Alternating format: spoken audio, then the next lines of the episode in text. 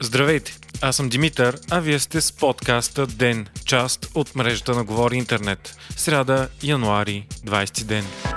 Днес в 19 часа българско време Джо Байден официално ще стъпи в длъжност като 46-ят президент на Съединените Американски щати.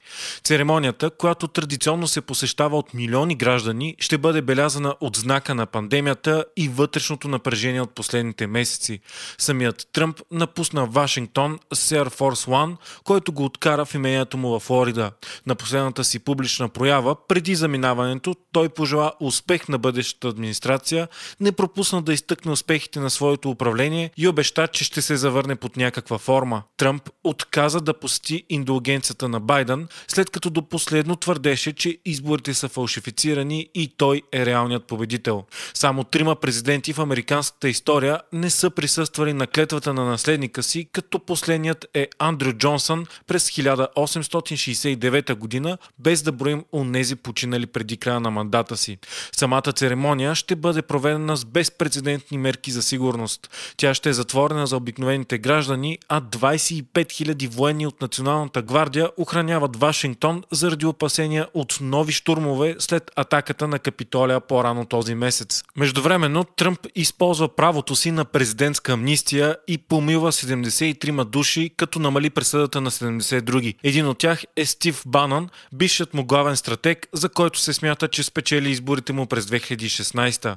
Банан беше осъден за присвояване на пари от кампания за подкрепа на стената по границата с Мексико. Сред помилваните са редица други осъдени за корупция, лобиране, употреби и други приближени на Тръмп.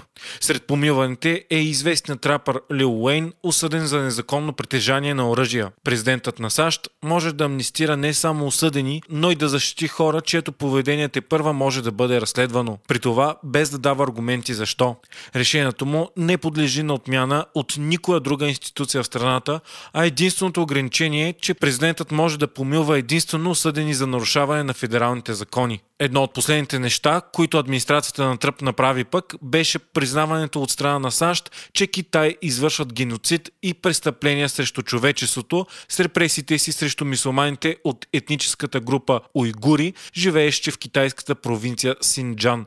Това решение ще влуши още повече китайско-американските отношения, които и без това са на рекордно ниска точка след четирите години управление на Тръмп, известен с яростната си политика срещу доминацията на Китай. Самият Джо Байден обаче също обяви, че в Синджан се извърша геноцид. Правителството за пореден път сложи край на плановете да строи нова атомна електроцентрала Белене у нас. Вместо това, плановете са вече закупеното налично оборудване да бъде използвано за изграждането на нов седми блок във вече съществуващата АЕЦ Козлодуй. С това, поне за сега, се слага край на плановете за възраждане на проекта Белене, спиран и започва многократно. АЕЦ Белене е замислена още през 80-те години на миналия век. От тогава драмите и скандалите около проекта не стихват, път, като той така и не се реализира, но за сметка на това по него са изхарчени милиарди от българската хазна. Проектът беше възстановен по време на правителството на царя през 2004, после спрян през 2012 от ГЕРБ, а после пак възстановен през 2018 отново от ГЕРБ.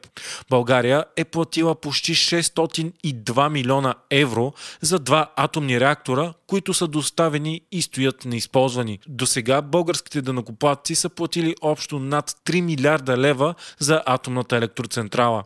В момента единствената работеща такава централа у нас е АЕЦ Козлодуй, пусната в експлоатация през 1974. Тя има общо 6 реактора, но първите 4 са спрени по искане на Европейския съюз заради недостатъчната им сигурност и защото били от чернобилски тип. Така днес работят само 5 и 6 реактора реактор, а днес бяха обявени плановете за седми, който трябва да бъде построен до 10 години още от деня. Днес новите случаи на COVID-19 у нас са 544 при почти 8000 теста. Намаляват починалите, хората в болница и се увеличават излекуваните. И въпреки много по-добрата ситуация, в която е България през този месец, спрямо декември, ноември и октомври, експертите все още са силно притеснени до какво ще доведе ново потенциално отпускане на мерките. Почти със сигурност, макар все още да не е официално доказано, страната ни има наличие на новия щам от Великобритания, който е много по-заразен. От страните, в които той вече варува, се вижда, че дори тежки противоепидемични мерки трудно помагат за спирането на неговото разпространение. Google ще даде 2 милиона евро за благотворителност на различни организации от региона, включително и на България. Компанията съобщи, че стартира първата по рода си инициатива за Централна и Източна Европа Google.org Impact Challenge. Компанията ще финансира проекти с акцент на преодоляването на цифровото разделение и насърчаването на приобщаващ економически растеж. Всички компании, фундации и академични институции от България имат право да кандидатстват, като проектите трябва да бъдат благотворителни. Само няколко месеца след пускането си, новият трети лъч на Софийското метро беше спрян за неограничено време заради повреда на релсовия участък между станциите Театрална и Хаджи Димитър.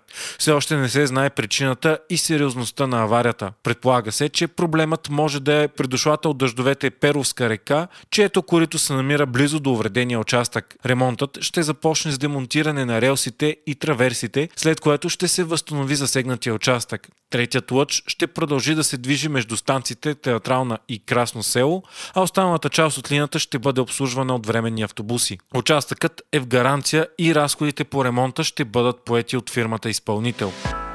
Вие слушахте подкаста Ден, част от мрежата на Говори Интернет. Водещ и главен редактор бях аз, Димитър Панайотов, а аудиомонтажът направи Антон Велев. Ако искате да подкрепите Ден, можете да го направите ставайки наш патрон в patreon.com Говори Интернет, избирайки опцията Денник.